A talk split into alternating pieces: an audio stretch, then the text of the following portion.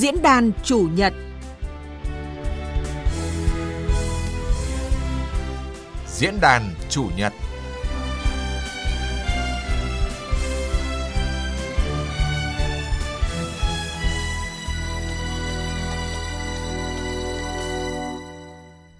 Biên tập viên Hương Giang xin kính chào quý vị thính giả đang nghe chương trình Diễn đàn Chủ nhật. Thưa quý vị và các bạn, sự phát triển của ngành hàng lúa gạo trong nhiều năm qua thì đã giúp Việt Nam ờ, không những đảm bảo an ninh lương thực trong nước mà còn liên tục là một trong ba quốc gia xuất khẩu gạo nhiều nhất thế giới. Ờ, tuy nhiên, có một bài toán đặt ra mà lâu nay ngành nông nghiệp và các địa phương cũng như là các doanh nghiệp vẫn miệt mài đi tìm lời giải. Ờ, đó là làm thế nào để gia tăng giá trị cho lúa gạo khi vươn ra thị trường quốc tế. Bởi mặc dù là nước xuất khẩu gạo hàng đầu thế giới, nhưng một số loại gạo của Việt Nam vẫn có giá thấp hơn so với các quốc gia khác, dù chất lượng không thua kém. À, các sản phẩm chất lượng cao, giá trị lớn thì vẫn chưa có nhiều. À, bên cạnh đó thì đặc biệt quan trọng đó là cái thu nhập của người trồng lúa dù đã được cải thiện nhưng vẫn còn thấp, đa số chưa thể làm giàu với loại cây trồng này. À, vậy cần làm gì để nâng cao giá trị và thương hiệu cho lúa gạo Việt Nam? Đây cũng sẽ là nội dung chúng tôi bàn luận trong chương trình diễn đàn chủ nhật hôm nay à, với sự tham gia của hai vị khách mời. Xin trân trọng giới thiệu ông Nguyễn Như Cường, cục trưởng Cục trồng trọt Bộ Nông nghiệp và Phát triển nông thôn. À, chào biên tập viên Hương Giang, kính chào thính giả nghe đài tiếng nói Việt Nam. À, vâng, chương trình còn có sự tham gia của tiến sĩ Trần Công Thắng, Viện trưởng Viện Chính sách và Chiến lược Phát triển Nông nghiệp Nông thôn, Bộ Nông nghiệp và Phát triển Nông thôn ạ. Xin kính chào các khán giả của đài tiếng nói Việt Nam. Xin trân trọng cảm ơn hai vị khách mời đã tham gia chương trình ngày hôm nay.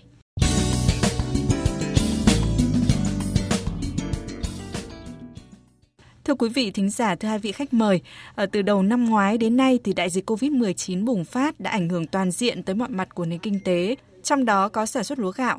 À, song trái với nhiều lĩnh vực thì xuất khẩu gạo lại đạt được những kết quả bất ngờ khi mà chúng ta đã nhiều lần vượt qua Ấn Độ, Thái Lan, à, dẫn đầu về giá bán. Qua số liệu thống kê năm 2020 thì lượng gạo xuất khẩu của nước ta giảm hơn 3% về số lượng ờ, nhưng lại tăng hơn 9% về giá trị so với năm 2019. Ờ, thưa ông Nguyễn Như Cường, kết quả này thì cho thấy điều gì ạ? Để đạt được cái điều như như ờ, chúng ta vừa thấy thì thứ nhất thì nó có một cái yếu tố thứ nhất là về vấn đề khách quan. Trong cái điều kiện mà dịch dạ à, Covid hay Covid-19 xảy ra trên phạm vi toàn cầu đã ảnh hưởng đến cái cái cái chuỗi từ sản xuất đến ờ, đến đến lưu thông hàng hóa. Cái vấn đề nữa là ảnh hưởng của thiên tai, ờ, hạn hán ở một số khu vực ở Ấn Độ, Thái Lan hoặc là xâm nhập mặn ở một số nước nó cũng ảnh hưởng đến cái việc sản xuất lúa gạo. Điều đấy nó ảnh hưởng đến cái đầu ra. Trong khi đấy ở Việt Nam thì chúng ta có thể nói là chúng ta đã ờ, với sự chỉ đạo rất quyết liệt của Đảng của Chính phủ, chúng ta đã kiểm soát rất tốt về dịch Covid. Cái thứ hai là do chúng ta chủ động có những cái dự báo sớm và chúng ta chủ động ứng phó các bằng các giải pháp công trình cũng như giải pháp phi công trình. Ví dụ như chúng ta bố trí uh, chuyển đổi lại bố trí cái cơ cấu thời vụ dẫn đến cái ảnh hưởng của hạn mặn. Đối với việc sản xuất lúa của chúng ta đặc biệt đồng bằng sông cửu long có thể nói là gần như nói là không đáng kể. Cái vấn đề thứ hai nội tại của ngành lúa gạo thì có thể nói rằng là trong rất nhiều năm về trước chúng ta đã chủ động thực hiện tái cơ cấu ngành lúa gạo tập trung đồng bộ các giải pháp từ các giải pháp kỹ thuật. Chúng ta chọn tạo ra cái bộ giống cây trồng, bộ giống lúa có năng suất cao, có chất lượng tốt, đảm bảo cái nhu cầu của các nhà nhập khẩu. Thứ hai, chúng ta tăng cường các giải pháp, áp dụng các gói kỹ thuật để làm sao thứ nhất giảm được cái chi phí đầu vào và đảm bảo được cái vệ sinh an toàn thực phẩm. Cái cái kết quả này không phải tự nhiên trên trời nó rơi xuống, mà có phải nói là một cái ờ, kế hoạch dài hạn thực hiện một cách đồng bộ chỉn chu căn cơ và cái chỉ đạo rất kịp thời, đồng bộ, quyết liệt của cả hệ thống chính trị và các cơ quan chuyên môn trung ương cũng như địa phương. À, vâng, có thể thấy là mặc dù chịu tác động kép của hạn mặn lịch sử và tác động của dịch Covid-19, tuy nhiên thì có thể thấy là bức tranh xuất khẩu lúa gạo của nước ta trong hơn một năm vừa qua thì đã đạt được những kết quả vô cùng khả quan. À, tuy nhiên, nhìn vào bức tranh tổng thể, nếu trong năm 2020, à, ờ, Việt Nam xuất khẩu hơn 6 triệu tấn gạo, thu về gần 3,07 tỷ đô la Mỹ, à, thì Thái Lan cũng là một đối thủ cạnh tranh của chúng ta trên à, thị trường xuất khẩu gạo thì đã xuất khẩu hơn 5,7 triệu tấn gạo, tức là ít hơn chúng ta, nhưng thu về tới 3,8 tỷ đô la Mỹ. Xin được hỏi ông Trần Công Thắng, ông có bình luận như thế nào khi mà so sánh hai dữ liệu thống kê này? Chúng ta à, thường là đứng khoảng top 3 thế giới về xuất khẩu gạo về mặt lượng. Nhưng về mặt giá trị thì đấy là câu chuyện mà chúng ta à, cũng còn có nhiều vấn đề. so sánh như thế này chúng ta thấy rõ là như vậy là tính trên một cái đơn vị thì chúng ta, bình quân mà xuất khẩu thì chúng ta chỉ khoảng bằng một phần ba của Thái Lan. Là trong thời gian gần đây là chúng ta đã cố gắng để làm sao để nâng cao cái chất lượng uh, gạo của Việt Nam, uh, đặc biệt là chúng ta làm sao chúng ta tận dụng các cái cơ hội của các cái FTA để chúng ta mở rộng sang các cái thị trường mà cao cấp, chúng ta sản xuất nhiều những cái sản phẩm cao cấp hơn theo tiêu chuẩn hơn. Uh, thật ra thì uh, uh, trong thời gian gần đây thì cũng đã có những cái chuyển biến cũng tương đối là tích cực về câu chuyện sản xuất thì anh cũng đã nói rồi nhưng mà tôi nghĩ rằng là về mặt xuất khẩu thì chúng ta dần dần chúng ta cũng nhích nhích dần từng bước là cái giá uh, trên một đơn vị của cái sản phẩm uh, gạo xuất khẩu của chúng ta cũng cao hơn. Đấy, như trước đây như như gạo trắng chẳng hạn thì thường chúng ta phải thua Thái Lan khoảng tầm từ 10 đến 20 đô. Nhưng gần đây là chúng ta cũng đã mập mé. Thế còn à, Thái Lan thì họ rất xuất khẩu rất nhiều những cái gạo mà chất lượng cao.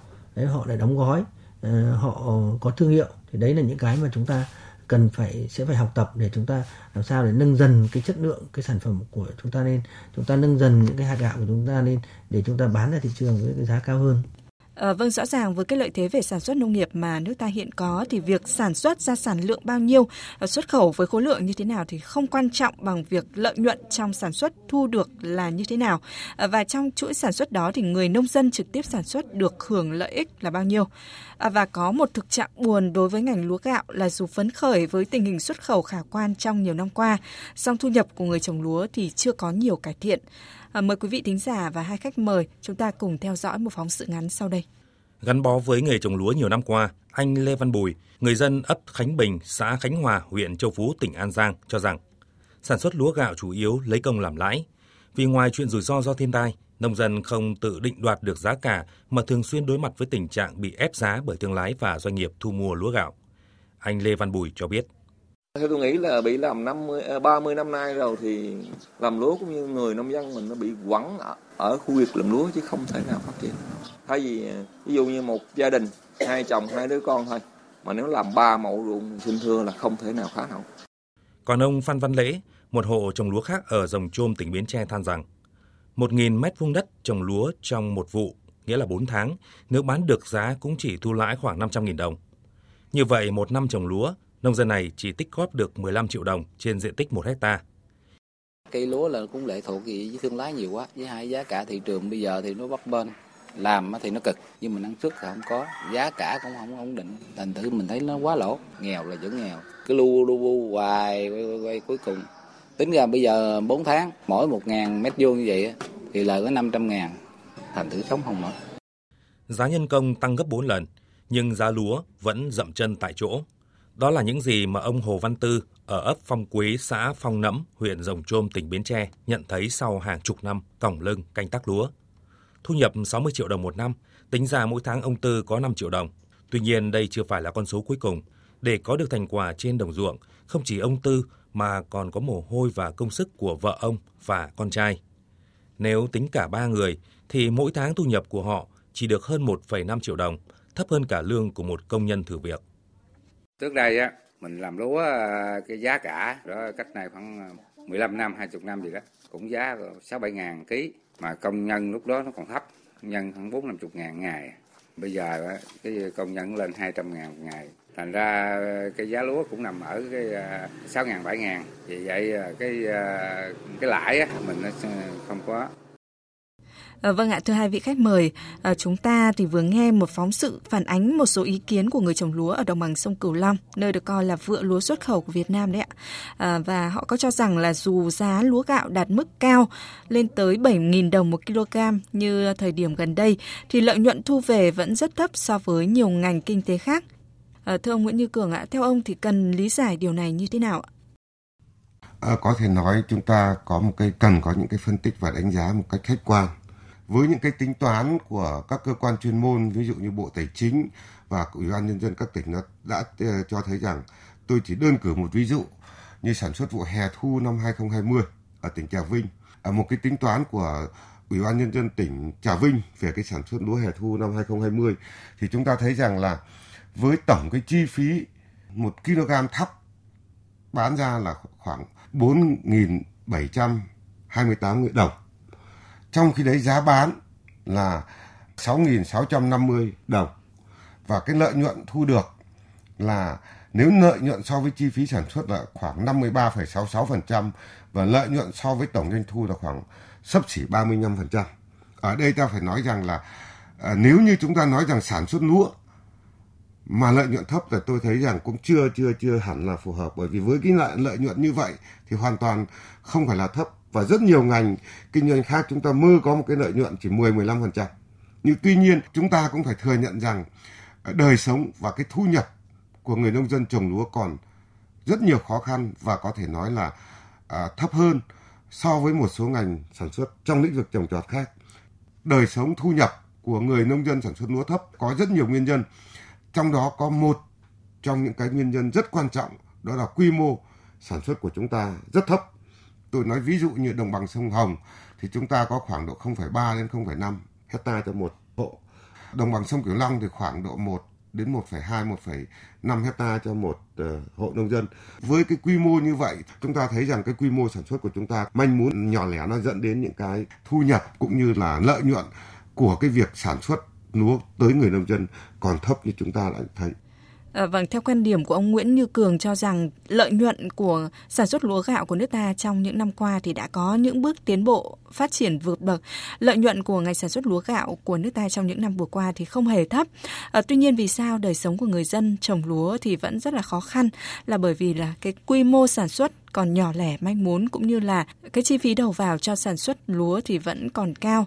À, vậy còn quan điểm của ông Trần Công Thắng thì sao ạ? Vì sao chúng ta có nhiều thành tựu trong xuất khẩu lúa gạo nhưng mà người nông dân trồng lúa thì vẫn ít được hưởng lợi từ những gì mà họ đã làm ra? Thì ờ, anh Cường cũng đã nói một vài vấn đề rồi tôi chỉ bổ sung thêm câu chuyện như này. À, cái thứ nhất đấy, cũng phải nói là cái quy mô hộ tôi hoàn toàn đồng ý với anh Cường. Thì uh, hiện nay quy mô hộ sản xuất lúa chúng ta quá thấp thì chúng ta thấy là cái thu nhập cũng không cao và gần đây thì chúng tôi ước lượng là tính là nếu mà một hộ nông dân mà trồng lúa mà tính theo cái giá năm 2019 đấy, thì kể cả họ có 1,5 hecta thôi thì cũng gọi là mới đáp ứng được cái nhu cầu tối thiểu. Đấy. Thế thì à, để cho thấy rõ là nếu mà họ mà muốn vượt được cái mức đấy thì phải ít nhất là khoảng tầm 2 hecta. Thế còn mà họ mà muốn mà gọi là uh, sống mà gọi là mà để có thu nhập um, một cái mức bình quân thì họ cũng phải 5 hecta. Thì đấy là cái thứ nhất. Uh, cái thứ hai thì uh, ngoài cái việc mà cái quy mô nó quá nhỏ là thì thu nhập nó thấp.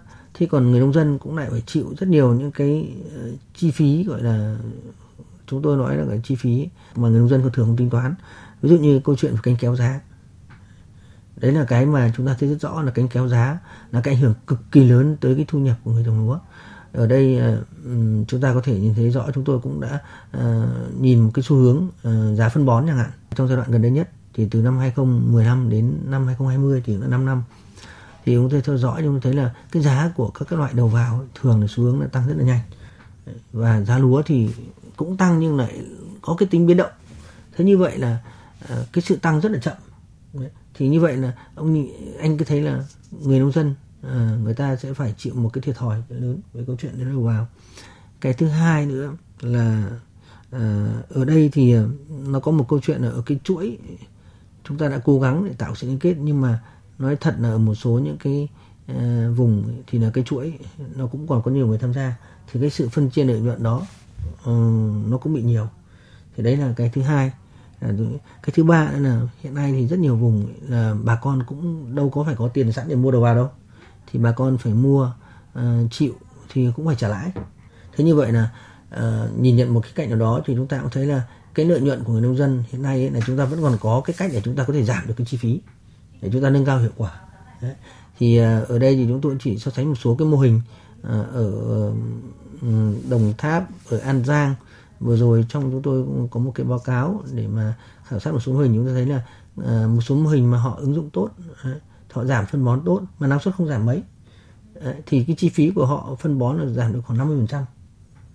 Đấy là cái mà chúng ta thấy rõ. Hoặc là một số mô hình mà hiện nay là họ làm tốt thì chi phí giống. So với trước đây so với khoảng hai ba năm trước đây là, là họ đã giảm rất nhiều. Đấy.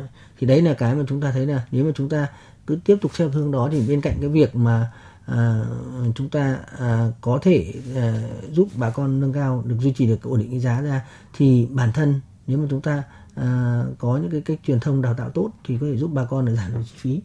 Chưa nói là hiện nay là một số những cái mô hình mà chúng ta thấy là phát triển là kinh tế tập thể hợp tác xã hay là à, chúng ta à, các cái mô hình mà chúng ta bà con bỏ cái gọi là cái cái cái cái ranh giới giữa các thửa ruộng đấy để mà à, thúc đẩy cái rơi hóa thì cái chi phí nó cũng thấp hơn hẳn đấy. thì tôi nghĩ rằng là à, cũng có rất nhiều cách để mà à, giúp bà con có thể nâng cao được cái thu, thu nhập thế nhưng mà đúng là à, tổng thể thì thực sự là cái thu nhập của người trồng lúa đồng ý cường là cái quy mô chúng ta nhỏ quá đấy. À, bình quân nhỏ quá nên ra là à, cái lợi nhuận mà tính trên đơn vị thì đã thấp rồi thế trong lại tổng thể lại còn thấp hơn thì đấy là cái mà à, tôi, tôi muốn bổ sung thêm một số cái ý của anh cường À, vâng, cũng có một cái nghiên cứu đã chỉ ra rằng trong khi nông dân phải đầu tư 2 phần 3 chi phí nhưng chỉ được hưởng gần một nửa giá trị sản phẩm nông sản làm ra, à, thì khâu dịch vụ tức là thương lái và doanh nghiệp được hưởng đến một nửa giá trị trong chuỗi sản xuất mà chỉ bỏ ra 1 phần 3 chi phí. Thực trạng này cho thấy điều gì thưa ông Trần Công Thắng ạ? Thật ra bây giờ cũng phải nói rất rõ quan điểm như này này. Khi mà chúng ta chưa hợp tác xã chưa phát triển được, khi mà những cái chưa phát triển được thì thương lái hoặc doanh nghiệp họ đóng vai trò rất là quan trọng, đặc biệt thương lái. Đấy là cái mình cũng phải khẳng định ừ, một cái điều rất là rõ. Thế thì uh, nó theo từng thời điểm. Sau này có thể hợp tác xã chúng ta phát triển lên thương lái hoặc là cũng lại có thể theo cái chuyển đổi lên thì chúng ta uh, sẽ có thể tạo được những cái kết nối và cái liên kết nó khác. Thế còn hiện nay thì cái ở đây thì mọi người đều nói là cái sự uh, gọi là như thế gọi sự phân phối lợi nhuận không công bằng ở đây thì tôi chỉ muốn nói thêm một cái điểm như này thôi. À, cái chuyện công bằng hay không bằng như tôi đã nói nó phải dựa vào các điều kiện ờ, của từng thời điểm. Khi mà chúng ta à, có được cái chia sẻ tốt hơn thì cái tính bền vững của chuỗi nó sẽ à, tốt hơn. Thế tuy nhiên ở đây ấy, là cũng nghiên cứu chúng tôi thì tại sao chúng tôi lại nói câu chuyện một số ý kiến thì chúng chỉ thấy là người nông dân người ta bỏ ra rất nhiều. Đấy. chi phí nếu mà tính cho một xuất khẩu một cái hạt một kg gạo ấy, thì thường là cái chi phí sản xuất là rất là lớn đấy. thì đấy là tại sao mà nông dân người nông dân người ta phải bỏ ra khoảng nhiều hơn. Thế nhưng mà cái lợi nhuận thì họ thu được uh, là không tương xứng với cái phần chi phí bỏ ra. Đấy ví dụ như chúng ta thấy là 50% thì họ bỏ ra khoảng 80% thế như vậy là gọi là không tương xứng với các cách uh, bên cạnh đấy thì uh, chúng tôi cũng nghiên cứu thì thấy là tất cả các cái tác nhân trong chuỗi họ cũng đều có chịu rủi ro. Thế nhưng mà nông dân thì thường là người mà chịu cái rủi ro nhiều nhất đặc biệt là câu chuyện rủi ro về thời tiết biến đổi khí hậu. Tất nhiên thương lái hay doanh nghiệp họ cũng đều có những cái rủi ro của họ cả. Đấy. thế nhưng một cái điểm này nữa chúng tôi thấy là uh, nhìn thế mới thấy được là cái giá trị gia tăng trong chuỗi là thấp. Nếu mà ví dụ như là chi phí sản xuất mà lúa mà vẫn chiếm khoảng tầm 70% ờ, trong cái chi phí của cái chuỗi đấy chẳng hạn để mà ra cuối cùng chúng thấy là như vậy là cái đầu tư để mà à, của từng khâu để là nâng cao cái giá trị của cái hạt gạo cuối cùng thì nó sẽ nó, nó không cao người nông dân vẫn chịu nhiều thiệt thòi hơn trong cái sự phân phối lợi nhuận trong chuỗi giá trị lúa gạo. À, thưa ông Nguyễn Như Cường ạ, cái việc phân phối lại lợi nhuận giữa các bên tham gia trong chuỗi ngành hàng lúa gạo để đảm bảo cái lợi ích tốt hơn cho người nông dân thì phải chăng vẫn là một bài toán khó đối với ngành nông nghiệp nước ta hiện nay thưa ông? Có thể nói bây giờ trong sản xuất chúng ta là sản xuất theo kinh tế thị trường, định hướng xã chủ nghĩa và chúng ta phải tuân theo các quy luật của sản xuất thị trường chứ chúng ta không thể dựa uh, áp đặt bằng các uh, biện pháp hoặc các chỉ thị hoặc các, các biện pháp hành chính trong cái việc phân chia lợi nhuận hoặc là cái sản xuất phải được uh, bằng này hoặc là lưu thông được bằng này cái việc đấy chúng ta uh, không thể can thiệp bằng các biện pháp hành chính được. Nhưng tuy nhiên thì đúng là chúng ta đã thấy rằng là cái việc phân phối phân phối và hưởng lợi từ cái cái Ờ, lợi từ cái chuỗi giá trị của ngành sản xuất lúa của chúng ta thì xem ra là có vẻ những người nông dân là người chịu thiệt thòi nhất. Theo quan điểm của cá nhân tôi thì để đảm bảo được cái quyền lợi cho người trồng lúa thì bản thân những người trồng lúa phải tập hợp nhau vào trong một cái mô hình tổ chức ví dụ như hợp tác xã, ví dụ như là một cái hội để làm sao chúng ta chủ động trong cái việc thực hiện kế hoạch sản xuất kinh doanh tính toán để giảm cái đầu vào trong sản xuất để làm sao tăng cái lợi nhuận.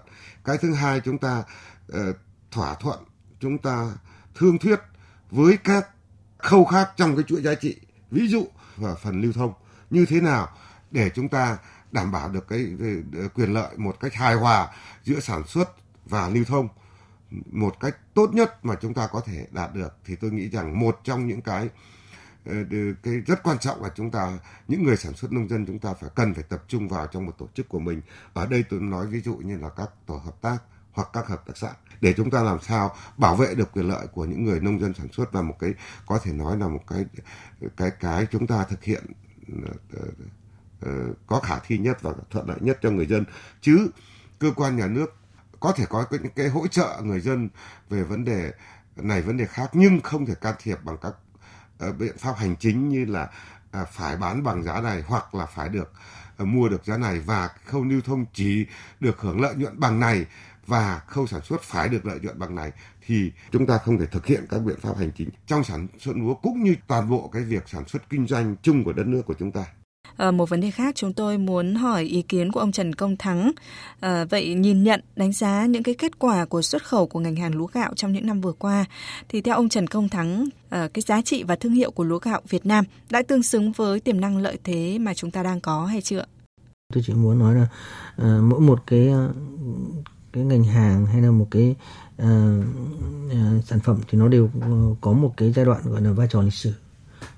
Phải nói rằng là trước đây từ khi mà chúng ta ờ, gọi là sau khi đổi mới thì ờ, ngay từ năm 1989 mà chúng ta bắt đầu xuất khẩu ờ, lúa gạo thì giai đoạn đó chúng ta chỉ xuất khẩu khoảng 500 ngàn tấn sau đó chúng ta uh, tăng rất là nhanh đấy. và giai đoạn đấy thì thế giới đều nói là sự thần kỳ của lúa gạo và cũng phải nói rất rõ là rất nhiều cái chính sách đột phá của chúng ta thời điểm đó đã giúp chúng ta có được thành công tốt như hôm nay và trong suốt thời gian qua thì ờ, gạo của Việt Nam thì đã đóng góp một vai trò rất quan trọng trong câu chuyện đảm bảo an ninh lương thực ổn định xã hội hay là thu nhập ờ, cho người nông dân đồng thời là ờ, đóng góp rất tốt trong cái câu chuyện về cả tăng trưởng xuất khẩu nữa Đấy. gần dần dần đây nữa thì chúng ta khi chúng ta mà à, cái vai trò của chúng ta gọi là đảm bảo cái an ninh thực của khu vực và thế giới thì chúng ta cũng đấy là một cái điểm mà tăng được cái vị thế của Việt Nam trên cái trường quốc tế thì tôi nghĩ rằng trước đây thì giai đoạn chúng ta cố gắng là tăng diện tích năng suất tối đa có thể chính vì thế mà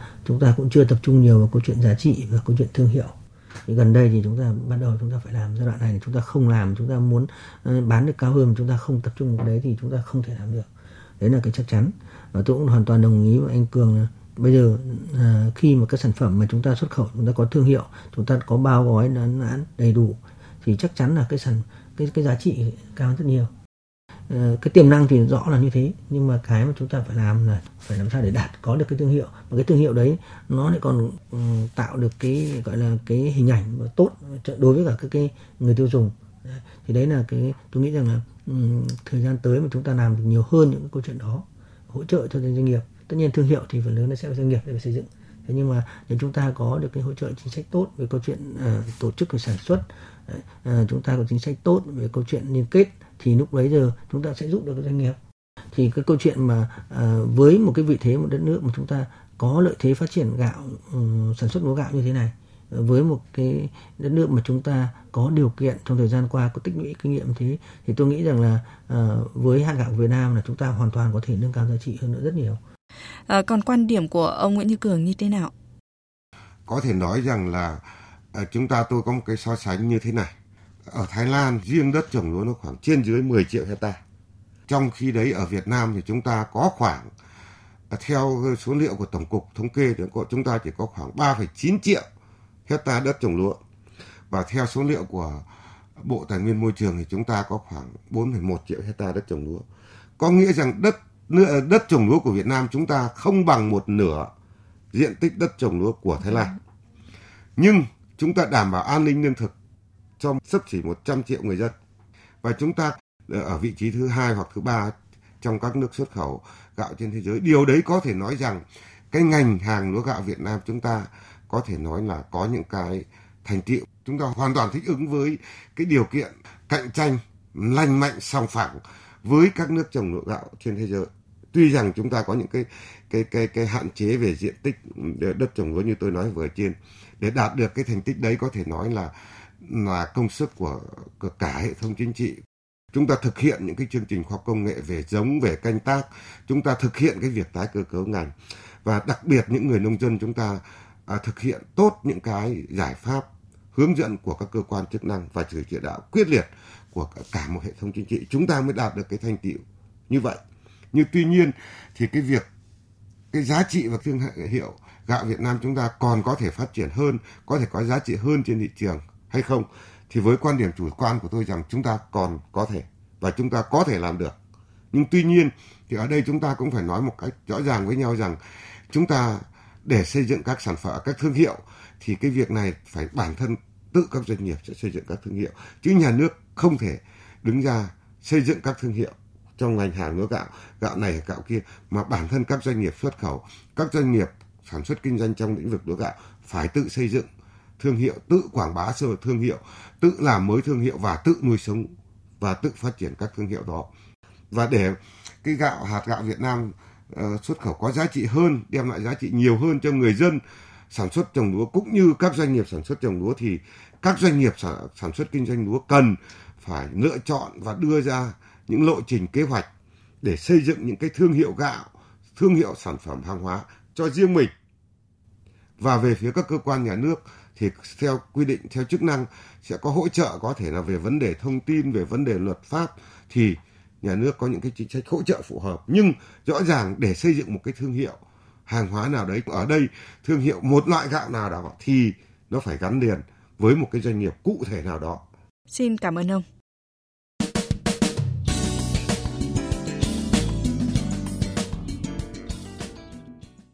Thưa quý vị và các bạn, sản lượng tăng liên tiếp và luôn giữ vị trí top 3 các nước xuất khẩu gạo trên thế giới. Ờ, tuy nhiên, giá trị và thương hiệu của lúa gạo xuất khẩu nước ta chưa thực sự tương xứng với tiềm năng. Đây là yếu tố cho thấy sự phát triển thiếu bền vững của ngành hàng lúa gạo và yêu cầu tái cơ cấu là bức thiết để giải quyết những khó khăn trong vấn đề sản xuất và tiêu thụ lúa gạo. Thưa ông Nguyễn Như Cường, được biết là Cục Trồng Trọt thì đã phối hợp với các chuyên gia uh, để xây dựng nên cái đề án tái cơ cấu ngành hàng lúa gạo – À, vậy những cái mục tiêu và những cái nội dung trọng tâm khi mà chúng ta thực hiện tái cơ cấu ngành hàng lúa gạo là gì ạ? Ngành lúa gạo cần phải tiếp tục được tái cơ cấu đến năm 2025 và 2030 để nhằm đáp ứng được những cái yêu cầu mới cho sự phát triển nhanh hơn và bền vững hơn. Đó là cái mục tiêu quan điểm của cái cái đề án tái cơ cấu. Về cái mục tiêu ấy, thì cái mục tiêu tổng quát của đề án tái cơ cấu lúa gạo là gì? Thứ nhất là tiếp tục cơ cấu lại ngành lúa gạo theo hướng nâng cao hiệu quả và phát triển bền vững với các mục tiêu. Thứ nhất là đáp ứng đầy đủ các nhu cầu tiêu dùng trong nước làm nòng cốt cho đảm bảo an ninh lương thực quốc gia. Thứ hai là nâng cao chất lượng, giá trị dinh dưỡng đảm bảo vệ sinh an toàn thực phẩm. Thứ ba là hình thành và nâng cao hiệu quả chuỗi giá trị lúa gạo. Thứ tư là thích ứng và giảm nhẹ biến đổi khí hậu. Thứ năm là sử dụng hiệu quả tài nguyên bảo vệ môi trường và sinh thái. Thứ sáu là nâng cao thu nhập của nông dân và lợi ích cho người tiêu dùng. Thứ bảy, xuất khẩu gạo chất lượng cao và giá trị cao. Thì đó là những cái mục tiêu tổng quát mà ngành lúa gạo chúng ta trong cái đề án à, chúng ta đã đưa ra. Trong đó một số cái chỉ tiêu cơ bản cụ thể như sau.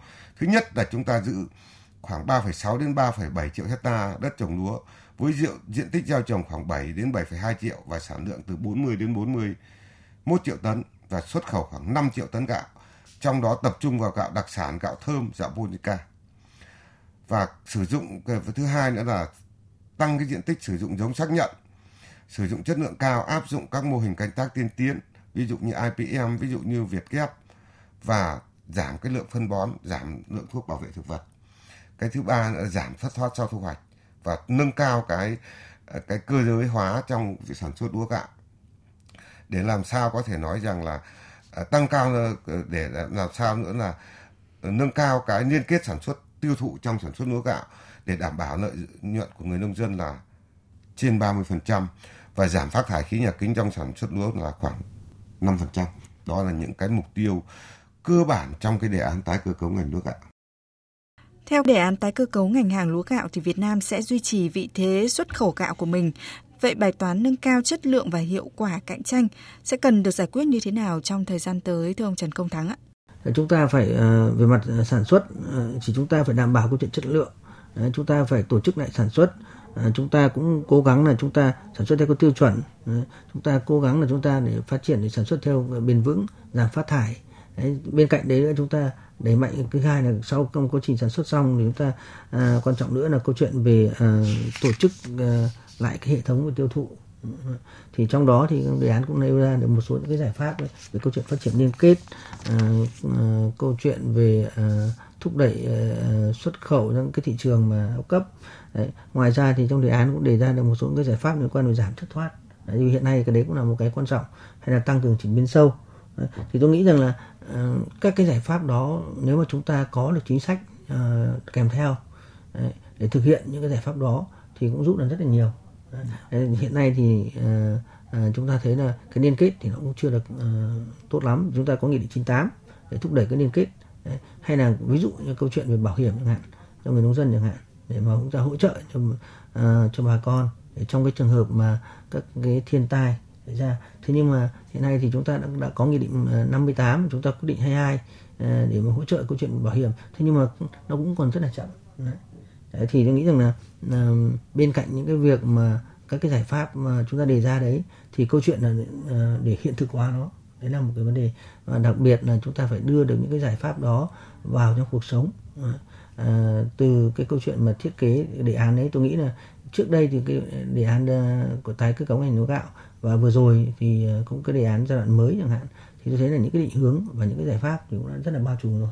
Chỉ có cái là cái hiệu quả và cái thực thi nó thế nào thôi nếu mà với người nông dân hay các tỉnh trồng lúa, thì chúng ta đều biết là cái thu nhập từ cái trồng lúa thì nó không cao. Thế thì chúng ta phải có những cái chính sách chúng ta bù đắp cho người nông dân cho các doanh nghiệp họ kinh doanh à, lúa gạo. Đấy là cái mà tôi nghĩ rằng là, mà kể cả cho các tỉnh trồng lúa nữa, thì họ phải có ưu đãi. Đấy. chứ nếu không thì à, cái vai trò đảm bảo an ninh lương thực, vai trò ổn định xã hội mà không à, nghĩ đến cái nhiệm vụ đó thì có thể là người nông dân hoặc cái tỉnh họ sẽ rất muốn là chuyển sang cây trồng khác. Thì đấy là cái mà tôi nghĩ rằng là, là chúng ta cũng phải phải có những cái chính sách mà quan tâm hơn nữa. Đấy mà cũng không chỉ mỗi cái câu chuyện là cho người trồng lúa không. Đấy mà kể cả các cái doanh nghiệp các thương lái kinh doanh các tỉnh nữa. Như hai vị khách mời cũng đã trình bày quan điểm là hiện nay người nông dân chịu nhiều thiệt thòi hơn trong cái chuỗi phân phối lợi ích về ngành hàng lúa gạo. Vấn đề đặt ra là làm thế nào để nông dân được hưởng lợi chính đáng từ cái hoạt động xuất khẩu gạo.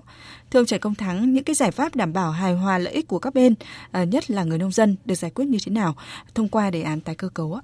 Ngay từ năm ban đầu để nâng cao thu nhập của người trồng lúa ờ, thì nó có cái bản thân ờ, có cái hai cái nhóm cái thứ nhất là câu chuyện về chúng ta phải có những cái biện pháp chúng ta giảm được cái giá thành thì hiện nay thì tôi nghĩ là rõ nhất là câu chuyện về giảm về uh, chi phí phân thuốc và giống. Ví dụ thế. Thứ hai là công lao động. Nếu mà chúng ta có thể được uh, liên kết lại với nhau ứng dụng cái uh, cơ giới hóa uh, tốt hơn đấy, uh, có thể sau này còn số hóa nữa. Đấy, ví dụ như là uh, giám sát thì uh, cái, cái xây dựng hệ thống giám sát uh, về uh, sâu bệnh chẳng hạn. Đấy ví dụ thế thì nó giảm được cái tổn thất. Tôi nghĩ rằng là đầu tiên là câu chuyện là giảm cái chi phí. Và cái thứ hai là câu chuyện chúng ta nâng cao được cái hiệu quả nâng cao được hiệu quả uh, của cái đầu ra. Thì làm sao cho người nông dân có được cái giá bán nó nó ổn định. Thì ở đây cũng rất rõ là câu chuyện liên kết là chúng ta phải làm được. Anh cường cũng nói câu chuyện nông dân liên kết với nhau. Thì tôi nghĩ rằng là đấy là một một phần. Nhưng nông dân liên kết với nhau nhưng ngoài ra thì cố gắng là các hợp tác xã là liên kết với cả doanh nghiệp. Họ có thể là nếu hợp tác xã mà lớn tốt hơn thì bản thân họ các hợp tác xã nước ngoài họ, họ còn có thể làm thương mại luôn. Thì đấy là cái mà tôi nghĩ là uh, là cái thứ hai. Cái thứ ba nữa là tôi nghĩ là nó có những cái giải pháp để hỗ trợ người nông dân trong câu chuyện giảm thiểu những cái rủi ro.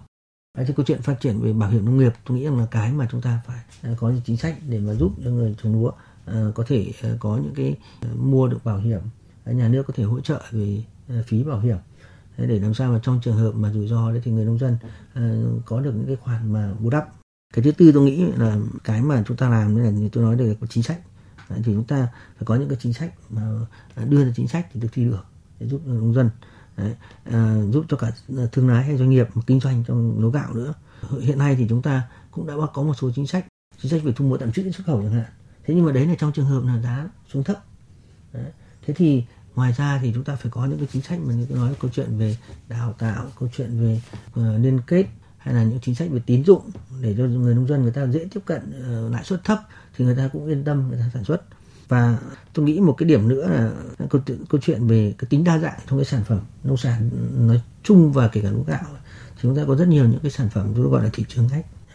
Đấy, một số doanh nghiệp họ cũng đã mạnh dạn đầu tư vào những cái sản phẩm mà gạo đặc sản để cho thị trường trong nước hay một số doanh nghiệp người ta mạnh dạn là dám đầu tư vào cái sản phẩm uh, xây dựng cái chuỗi để xuất khẩu sang uh, úc hay sang nhật hay là kể cả eu Đấy, thì những cái đó là những cái mà mà chúng ta phải có những cái chính sách chúng ta khuyến khích những cái doanh nghiệp đó thì để cho những cái uh, cái gọi là những cái đổi mới sáng tạo hoặc là ngay cả những cái đầu tư mạo hiểm của họ sẽ sẽ được có những cái ừ, chính sách để mà hỗ trợ cần phải có những cái, cái điểm như thế. Theo chủ trương thì ngành trồng trọt thực hiện tái cơ cấu ngành hàng lúa gạo sẽ gắn với mô hình liên kết. À, tuy nhiên thực tế cho thấy thì đã không ít vướng mắc xảy ra giữa doanh nghiệp và nông dân trong thời gian vừa qua. À, vậy khi thực hiện tái cơ cấu thì yêu cầu đi tìm mô hình sản xuất nông nghiệp phù hợp cho từng địa phương à, có phải là vấn đề cấp thiết hiện nay hay không? Xin được hỏi ý kiến của ông Nguyễn Như Cường. Tức là sản xuất lúa gạo Việt Nam thì nó ở Việt Nam với cái điều kiện địa hình thời tiết khí hậu, đất đai, vị trí địa lý rất khác nhau và từng vùng từng vùng từng khu vực sản xuất lúa gạo có những cái rất đặc thù đặc thù về thói quen canh tác đặc riêng về điều kiện ờ, nguồn nước điều kiện đất đai điều kiện về thủy lợi công trình điều kiện về sử dụng giống.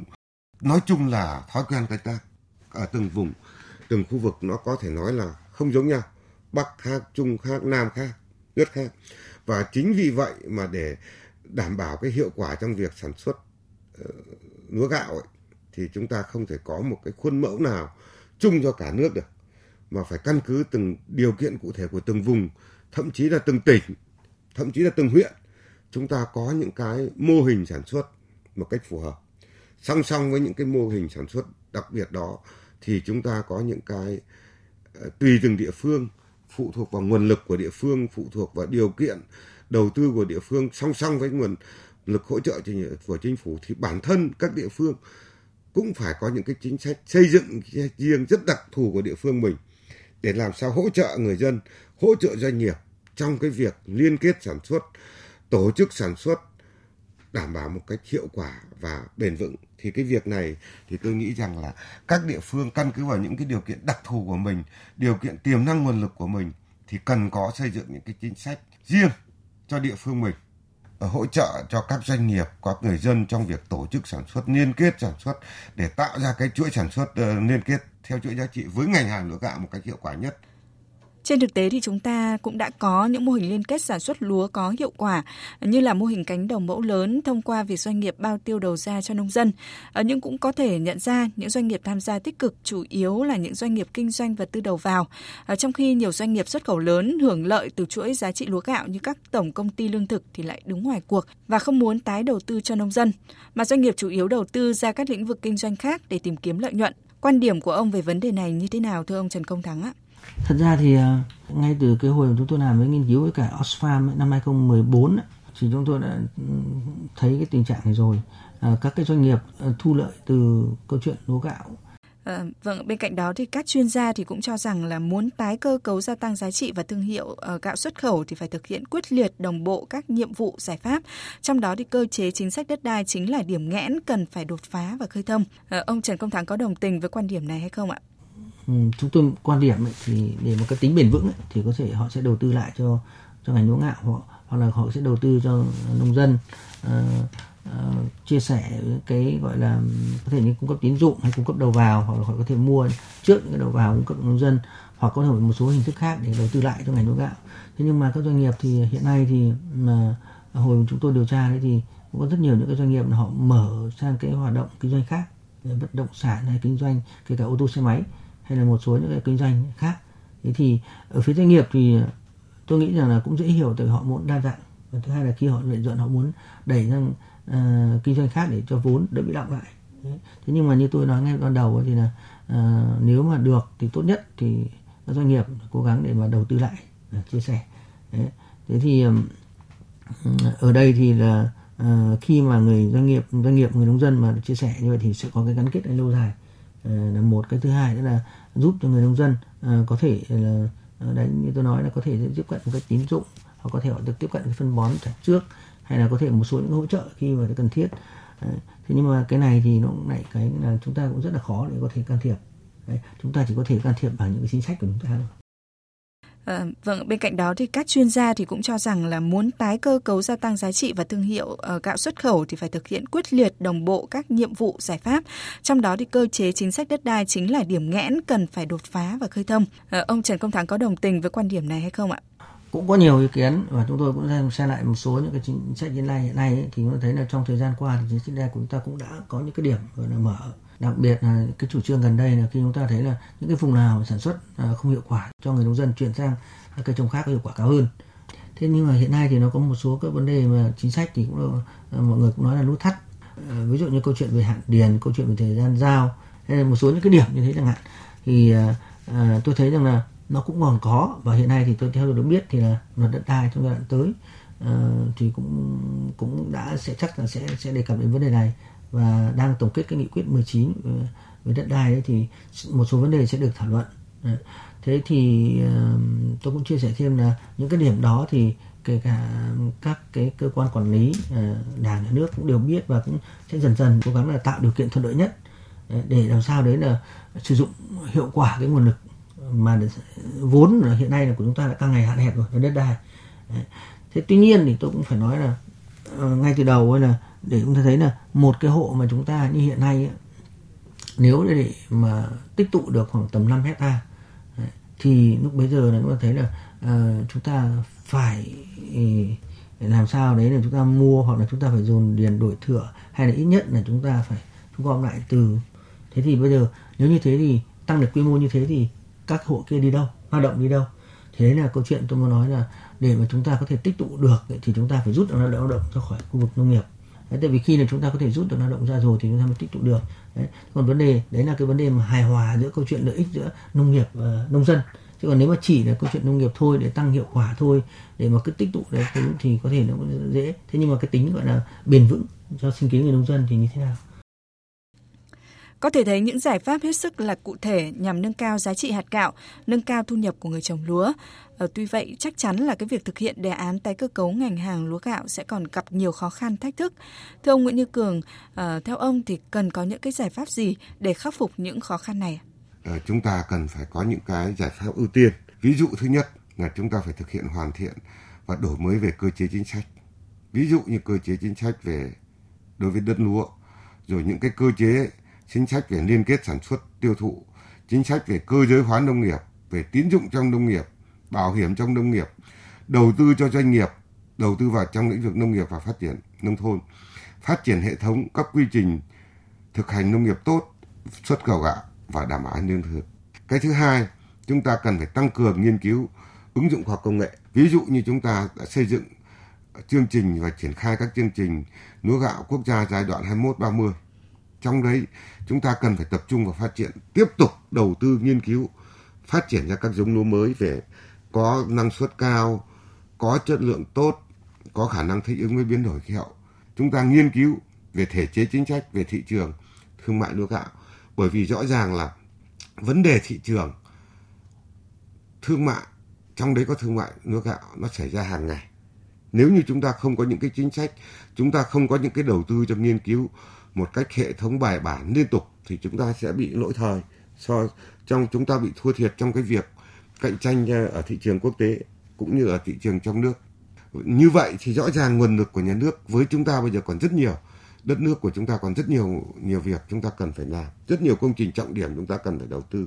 Do vậy để thực hiện việc đấy thì rõ ràng chúng ta không chỉ đơn thuần là chúng ta trông chờ vào cái nguồn lực của nhà nước mà rõ ràng chúng ta phải huy động được tất cả các nguồn lực trong xã hội từ khối tư nhân, các doanh nghiệp nhà nước, các cơ quan viện trường của nhà nước cũng như nhà nước để đảm bảo tạo ra một cái nguồn lực lớn nhất cho cái việc nghiên cứu và ứng dụng khoa học công nghệ. Đấy là một cái rất cần thiết.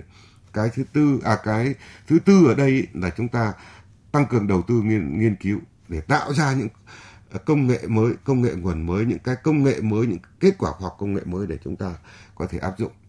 Và nội dung thứ ba trong ưu tiên là gì?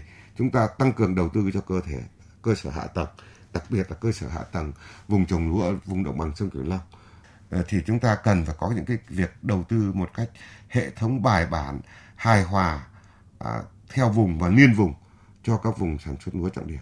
Vâng, xin cảm ơn ông ạ. Thưa quý vị và các bạn, trong những năm vừa qua, ngành hàng lúa gạo có lẽ là một trong những ngành nhận được sự quan tâm nhiều nhất của chính phủ – một loạt các chính sách được ban hành nhằm tác động trực tiếp hoặc gián tiếp tới hành vi của các chủ thể trên thị trường lúa gạo với nhiều mục đích khác nhau, trong đó hướng tới việc gia tăng giá trị và thương hiệu cho lúa gạo xuất khẩu. Đến đây thì thời lượng dành cho chương trình diễn đàn chủ nhật hôm nay cũng đã hết. Ở một lần nữa xin trân trọng cảm ơn ông Nguyễn Như Cường, Cục trưởng Cục Trồng trọt, Bộ Nông nghiệp và Phát triển Nông thôn và ông Trần Công Thắng, Viện trưởng Viện Chính sách và Chiến lược Phát triển Nông nghiệp Nông thôn Xin cảm ơn quý vị và các bạn đã dành thời gian theo dõi chương trình. Xin chào và hẹn gặp lại trong những chương trình sau.